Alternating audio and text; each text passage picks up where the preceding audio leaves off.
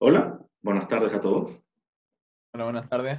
Esperamos que se encuentren bien en este jueves, por si es que se perdieron un poco en el tiempo-espacio, porque todos los días son iguales, como hemos comentado última, en alguna vez. Y hoy vamos a hacer lo que nos corresponde a mitad de semana, que es la, el, el análisis del anticristo de Nietzsche. Entonces, hoy vamos a continuar con los capítulos 21 a 27, no me equivoco, sí. Y, y nada, quizás un resumen de en qué iban. En el, lo último que habíamos estado hablando era de la comparación que estaba haciendo Nietzsche entre el budismo y el, y el cristianismo. Sí, en el sí. fondo que él planteaba que no quería ver que su crítica era la misma que para el cristianismo, siendo que los, ambos son religiones nihilistas, según su Claro. punto de vista, pero tienen varias diferencias. Y en, esto, Mm. en eso está desarrollándose en este momento, en estas diferencias que existen entre ambas religiones. Exacto. Y después continúa en el capítulo 21 con, eh, con lo que vendría a ser una suerte de alabanza o de reconocer lo positivo que existe en el budismo, haciendo alusión principalmente como a esta falta de militarismo o jerarquización que existe entre los practicantes de la religión budista en contraste con la cristiana. Y también menciona que el budismo la perfección no viene a ser la meta de la religión, sino que es la regla, es como lo que se espera simplemente, lo que tiene que ser. Sí, pues la, la- la búsqueda de la calma, la paz interior, no es como algo inalcanzable, sino que es algo practicable en el día a día.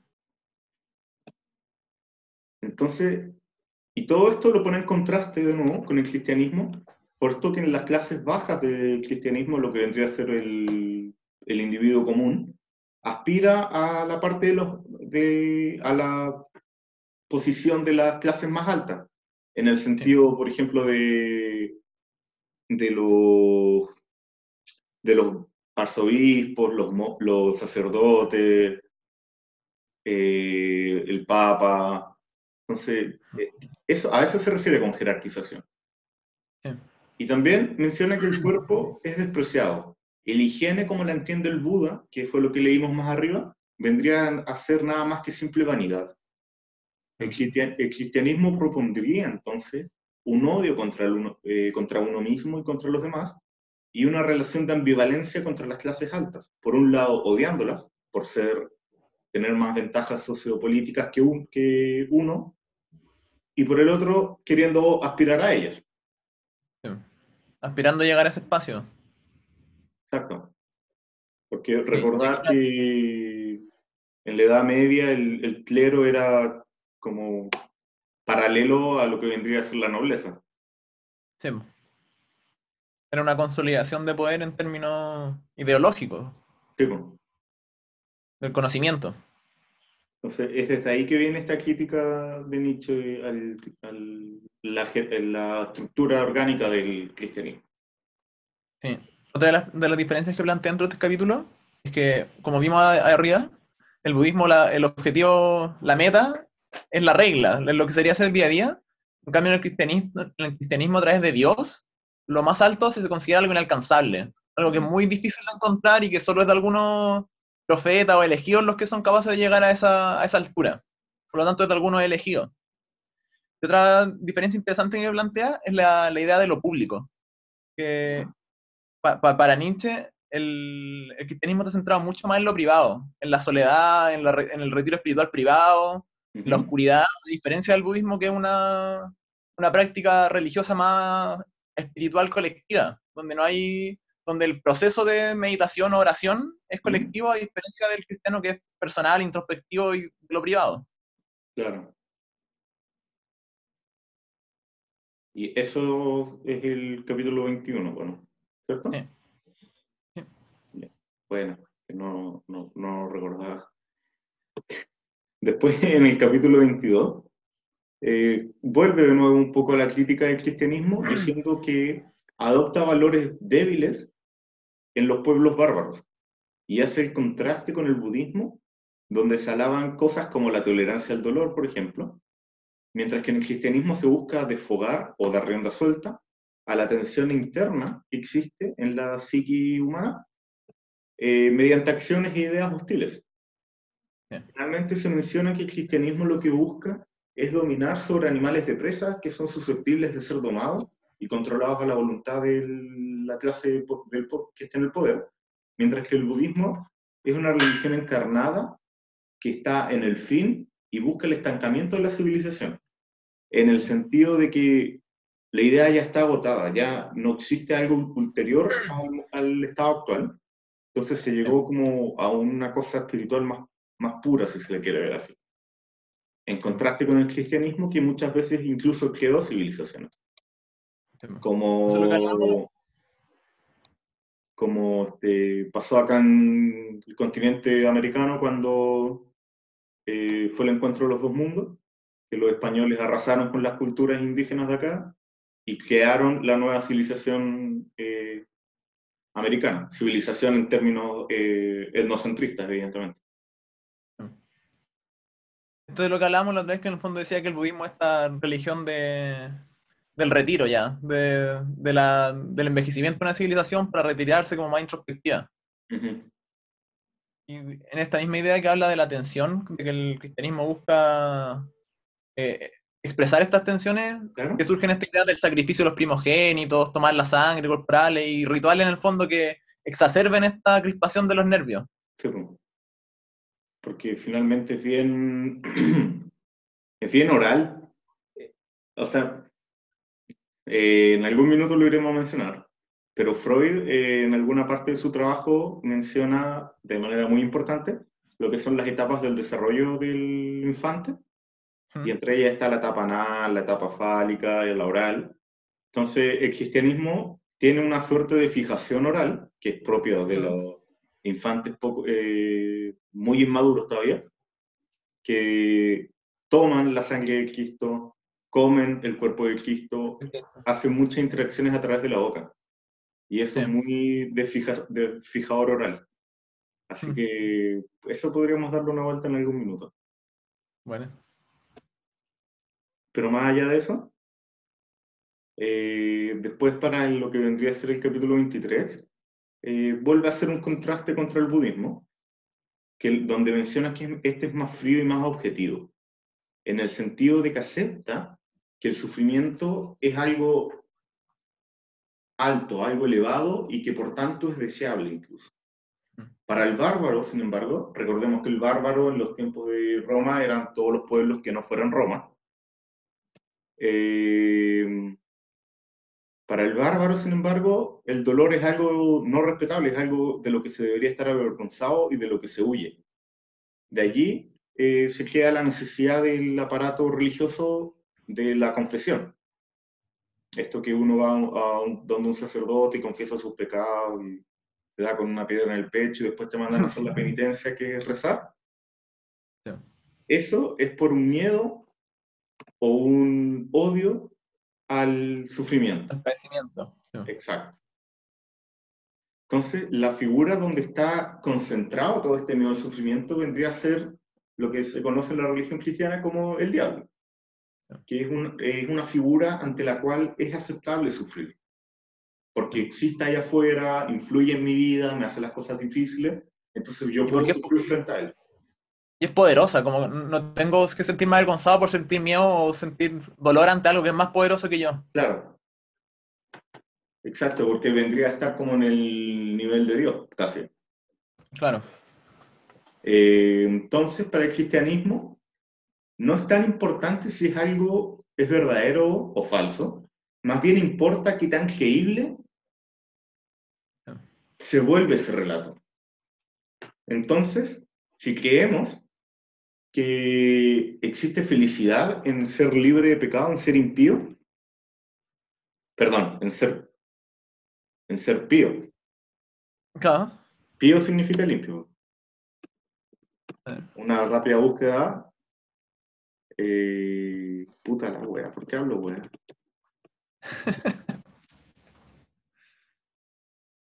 Impío es malo y pío es bueno, por eso el padre pío, el papa pío. Más allá de eso, eh, el ser libre de pecado como una premisa no es que el hombre sea pecador, sino que lo importante es que él se sienta que no es pecador. Por tanto, la fe vendría a ser un camino ilícito a la verdad, porque la verdad implica duda. Mm. Y la fe implica eh, cerrarse los ojos y avanzar. Sí. También dice que existe el estímulo a la vía posterior a esta, que es algo que ha mencionado Daniel en más de una ocasión, que es esto de que acá está mal, pero sométete, agacha el moño, resiste que se vienen tiempos mejores. Sí. Es esa idea más o menos.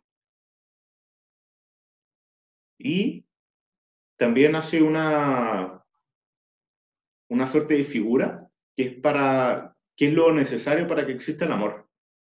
Y él dice que para que exista el amor, Dios debe ser una persona, eh, debe ser persona primero que nada y ser joven. Por un lado, un hombre bello para las mujeres y para los hombres una María, un- una, Una virgen. una virgen, una madre casi. Sí. Dice que en el amor, ¿por qué es todo esto? Porque en el amor el hombre tolera lo que no es, siendo este el estado más tolerable de todos. ¿Qué quiere decir esto? Y poniéndolo en términos bien banales, eh, cuando uno está enamorado eh, al comienzo de una, al comienzo del enamoramiento con una persona, uno ve las cosas que objetivamente hace mal, pero uno dice no, porque tal cosa y esta otra, y uno está embelesado con esa verdad. Entonces, a eso se refiere con que sea el estado más tolerable de todos. Por tanto, las virtudes cristianas de la fe, la esperanza y el amor no aplican al budismo, porque el budismo es demasiado positivista como para ser tenido eh, como buenos valores esos, los anteriores. Aquí planteo una idea que me gustó, que era que la esperanza, desde su punto de vista, es peligrosa, porque es un estimulante de la vida que es mucho más importante que cualquier vista que podamos encontrar en la vida. Por lo tanto, es capaz de ponernos esta imagen del más allá como algo más importante incluso que esta vida. Claro, Dice que la, la esperanza es una necesidad para sostener a aquellos que la padecen, porque no pueden, no puede ser contradicho, no, no lo puedes contradecirlo con hechos, hechos de la realidad. Por eso él, él pone una, una frase que me gustó que, según él, por eso en la caja de Pandora lo último que se perdió fue la esperanza, porque para él el peor de los males. No porque se haya quedado como algo bueno, sino que era el peor de todos los males, estaba al final de la caja. buen giro. Buen giro. Y para eh, eso que dijiste tú, que la esperanza no puede ser contradicha con hechos, ¿Sí? eso en términos de psiquiatría o psicología es pensamiento deliroide, Sí. porque son creencias que tiene una persona que ah, son falsas y que no toleran la prueba de la verdad, de la realidad, porque no le puedes contradecir en. Sí, po. porque va más allá de eso. Tipo. Entonces la esperanza como algo patológico, no, buena. Sí. Y como estar al final de la caja Pandora, por lo demás. Por eso estaría al final. Claro. En el capítulo 24 hace mención a cómo nace el cristianismo, cuya primera po- proposición eh, es que solo se... En el capítulo 24 va a ser una mención a cómo nació el cristianismo, partiendo de la premisa que la única forma de comprenderlo es comprendiendo de dónde nació el cristianismo, que vendría a ser una consecuencia lógica del movimiento judaico. En la fórmula del Redentor, o sea, de la religión, la salvación vendría de los hebreos. La segunda proposición es que el tipo psicológico de Galileo es reconocible en su completa degeneración. Se tomó la idea como de lo que era Galileo y se degeneró para dar una completa redención a lo que vendría a ser la humanidad. La humanidad completa. Sí. Exacto. Los hebreos, por tanto, serían el pueblo más extraordinario, ya que colocan, colocados ante el problema del ser o el no ser, prefirieron ser a toda costa, incluso a pesar de la falsificación radical de la naturaleza, de la realidad, del mundo interno e incluso el mundo externo. Trazaron un límite contra todas las condiciones de lo que un pueblo podía vivir creando conceptos opuestos a la religión, el culto, la moral, la historia, la psicología, y creando finalmente una contraposición a sus valores naturales. El pueblo hebreo, por tanto, vendría a ser una vil copia de la cultura judía. También se menciona que en la genealogía de la moral, una obra de Nietzsche, acuñó la diferencia entre una moral noble y una moral rencorosa, naciendo la rencorosa del no dicho de la noble, para decir que no a todo lo que eleva la vida, que eran eh, virtudes de las que Nietzsche habló en capítulos anteriores, el instinto del rencor tuvo que inventar otro mundo, colocando al mal como lo más reprochable, eh, este, siendo que estas son características que Nietzsche muchas veces les, hace alabanza. Y el pueblo judío termina por tomar como valores todos los instintos de la decadencia, mientras que el cristianismo toma los valores decadentes y los lleva al extremo. Aquí me gusta una idea que plantea, que según él el pueblo judío es el pueblo que posee más fuerza. Dado que se vio obligado a subsistir en condiciones que eran imposibles en el desierto. Y solamente guiados por su espíritu de autoconservación, se vieron, según lo que plantea, es que en el fondo estos instintos de decadencia que son la religión, ellos no lo hacen porque sean decadentes en sí mismos, o porque adoren la decadencia, porque sucumban ante la decadencia, ¿Mm? sino porque ven detrás de estos valores la posibilidad de abrirse paso en el mundo. Enfrentados a un, ambiente tan hostil, se ¿Mm? vieron obligados a crear una idea, un, X, un, paraíso más allá, que los obligara a moverse y a sobrevivir esas condiciones tan inhóspitas que les tocó sobrellevar al pueblo judío. Claro. Eso me... Eso está un poco en la parte que dice que tuvieron que decidir entre el problema del ser y el no ser, y el que prefirieron ser a, todo, a toda costa. A toda costa, pues, incluso a, través de la mentira. A través de la mentira, a través de apreciar valores decadentes. Sí, eh, Como una herramienta para subsistir, sí. Exacto. A diferencia de lo que Nietzsche podría llamar algo un, pueblo más noble, que no está dispuesto a transar en ciertas cosas. Sí. Como lo que él defiende como moral, para que un pueblo sea noble, tendría que estar incluso dispuesto a extinguirse, manteniendo eh, los valores que él aclama como de nobleza. Sí. Igual, igual ahí yo siento que tiene como una dualidad, porque en el fondo, igual, este. De alguna manera yo siento que él eh, valora este proceso, porque lo entiende como un proceso de autoconservación y por lo tanto instinto del pueblo autoconservarse. Sí. Lo que, lo que, lo que, el problema es que a futuro eso se transforma de tal manera que se, queda, se genera como una constante en toda la realidad y no solo para, para subsistir al desierto, sino que para crear civilización, etcétera, etcétera, y perpetuar dominio. Totalmente de acuerdo. Como podría ser perdonable por el hecho de subsistir, por así decirlo. Pero una vez eh, que pasó la crisis, habría que cambiar eso. Claro, pero el problema fue que se perpetuó constantemente. Exactamente. Como las AFP en Chile. Claro. Van a caer. Van a caer. Bueno, y eso mismo dice que, dice que los judíos son la vanguardia de todos los movimientos de decadencia. Y que fueron capaces de crear algo a través de la mentira incluso más fuerte que la vida misma. Mm. Por lo mismo, por esta relación, esta constante referencia al pueblo judío, mm. eh, los capítulos 25 hasta... El 27. Hasta el 27 por lo menos, que es lo que leímos para este, esta semana, eh, hacen referencias históricas a lo que fue el pueblo religioso, el pueblo judío, y por tanto eh, escapa un poco a lo que manejamos yo y Daniel en contexto de conocimiento histórico. Y la verdad es que le encontré, yo le encontré muy poco como contenido crítico, filosófico, como quieran llamarlo, pero igual lo vamos a mencionar. histórico, Claro, lo vamos a mencionar igual porque es lo que corresponde. Sí.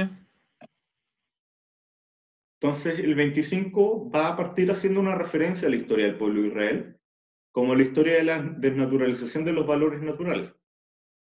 Eh, dice que en la época de los reyes de Israel había una relación natural con las cosas, donde ya era la expresión del sentimiento de potencia del pueblo, de la esperanza en sí misma y que era el Dios que conduciría a la victoria y a la salvación. Dice que esta imagen duró mucho tiempo. Incluso durante su debate permanecía dicha imagen. Sí. Y plantea que el problema es que en algún momento todas estas aspiraciones de, este Dios de Yahvé ¿Mm? quedaron defraudadas. Y este Dios que era todopoderoso se vuelve impotente. Y el problema pasa que el pueblo, en vez de abandonarlo como haría derecho, porque es un Dios que no es capaz de cumplir su, su expectativa o su, o, su, propia afirmación de la vida, lo transforma.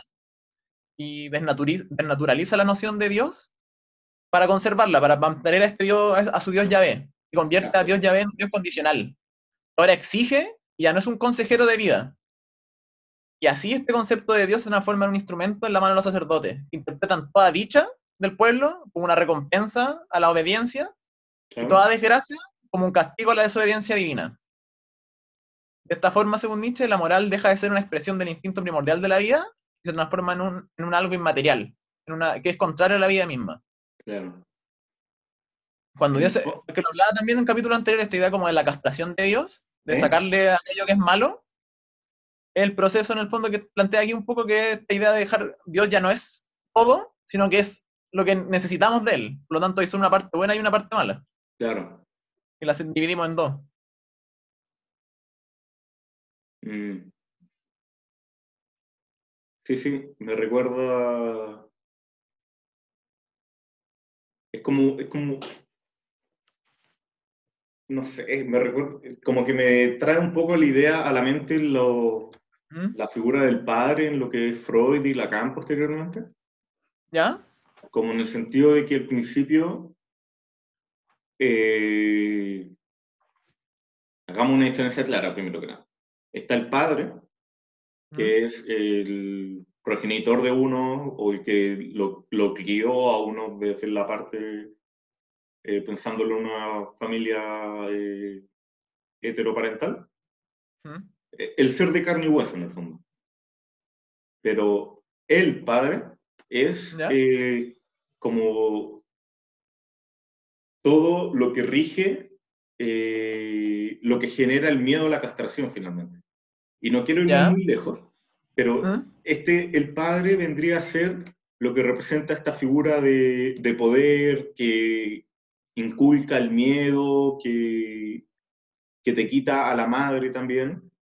Entonces, como que Dios en un principio era la parte buena de ese padre. Sí porque te daba convicción, te daba esperanza en el futuro. Fortaleza, sí. Fortaleza, pero cuando falló la imagen del Padre y se quebró este, eh, esta constelación en el telón de fondo del mundo simbólico, eh, se transformó en, en, un padre abusivo, con uno que inculca el, por el miedo, que si lo haces bien es porque tenías que hacerlo, no por una recompensa propiamente tal y te castiga por a veces por lo que pareciera ser porque sí. Entonces, eso, me llamó mucho la atención. Me gusta. En ese sentido. Bueno. Después va a continuar con el capítulo 26, donde dice que los sacerdotes, no contentos ya con falsear la noción de Dios y la moral, realizaron la mayor falsificación de la historia en la Biblia, una traducción religiosa del pasado nacional hebreo crearon entonces un instrumento de salvación en torno a Dios. Sí. Y dice que los filósofos acompañaron este, esta mentira de la iglesia, donde la idea del orden moral, ¿Mm? entendiéndose como orden moral esta especie de designio de la voluntad de un alguien superior, que lo decide todo. Qué hacer y qué no hacer, qué es lo bueno y qué es lo malo. Y de esta forma el valor del individuo, de un pueblo, solo se mide según la obediencia que tiene respecto a estos designios superiores que el miedo finalmente. Frente a esta gran mentira, la verdad se revelaría de la siguiente forma. Los sacerdotes serían parásitos. Estos prosperan a costa de todo lo que es sano en la vida. El sacerdote entonces quien determina la voluntad de Dios como un medio para alcanzar y conservar las metas. Bajo esta mirada, el sacerdote descompone la historia de Israel a su conveniencia, simplificando toda la fórmula de obediencia o desobediencia a Dios y al clero. Entonces dice que en el fondo toda la historia de Dios y todos los personajes, todos los personajes del mundo hebreo, son buenos si son capaces de, de seguir obedientes, y Claro. todo aquel que es libre o, o se sale del rebaño es malo, y de esa forma lo- los sacerdotes escribieron la historia según su propia conveniencia. Su pinta. Claro. Por eso, ese es uno de los problemas de hacer eh, análisis a posteriori, que si bien como hemos leído en Hegel, eh, a veces la única, la única forma de comprender los fenómenos es estudiándolos a posteriori, Hacia atrás. hacia atrás.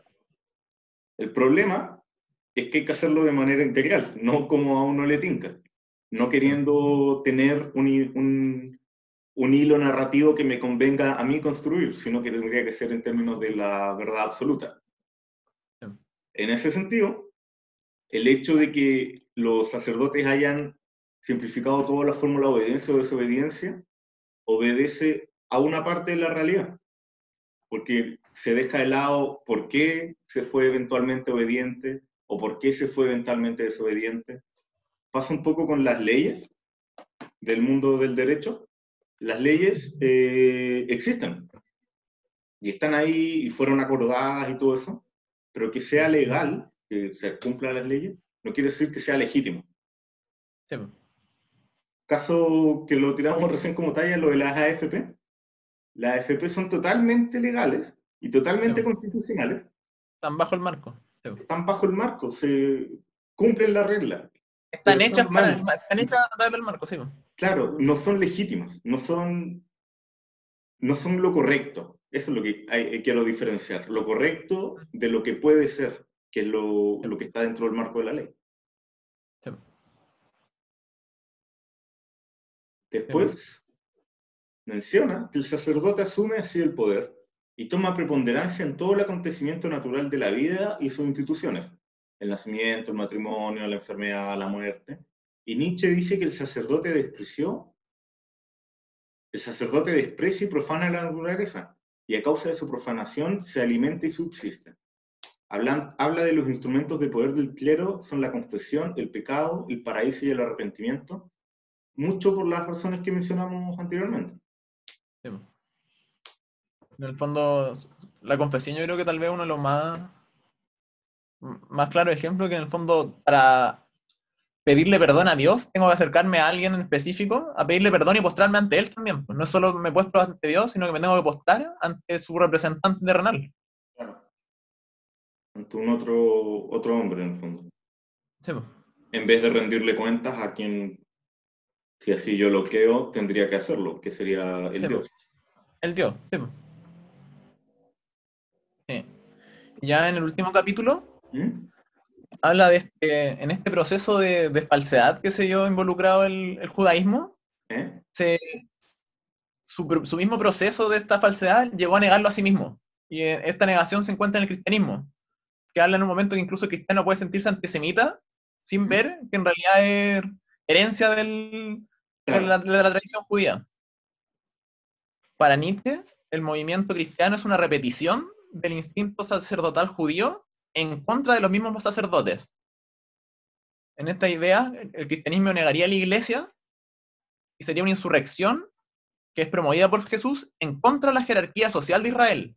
No contra Claro. la corrupción necesariamente, sino que contra las castas y el privilegio, contra los que están a- apoderados del, del proceso social de la religión. Y Cristo para él sería un agente político, que murió en la cruz, pero fue por sus propios pecados. Según él, no fue para redimirlos de todo. Claro. Esto, eh, lo de morir en la cruz por sus propios pecados, tiene sentido si lo analizamos desde la perspectiva de, de qué habría dicho eh, un judío en el poder. Claro. Porque ahí uno podría decir, ah, él murió porque se mandó tal y tal cagada con nosotros, entonces Sí, lo matamos. Y está sublevando a la gente, nos tiene a todos la cagada, deja la cagada en el mercado.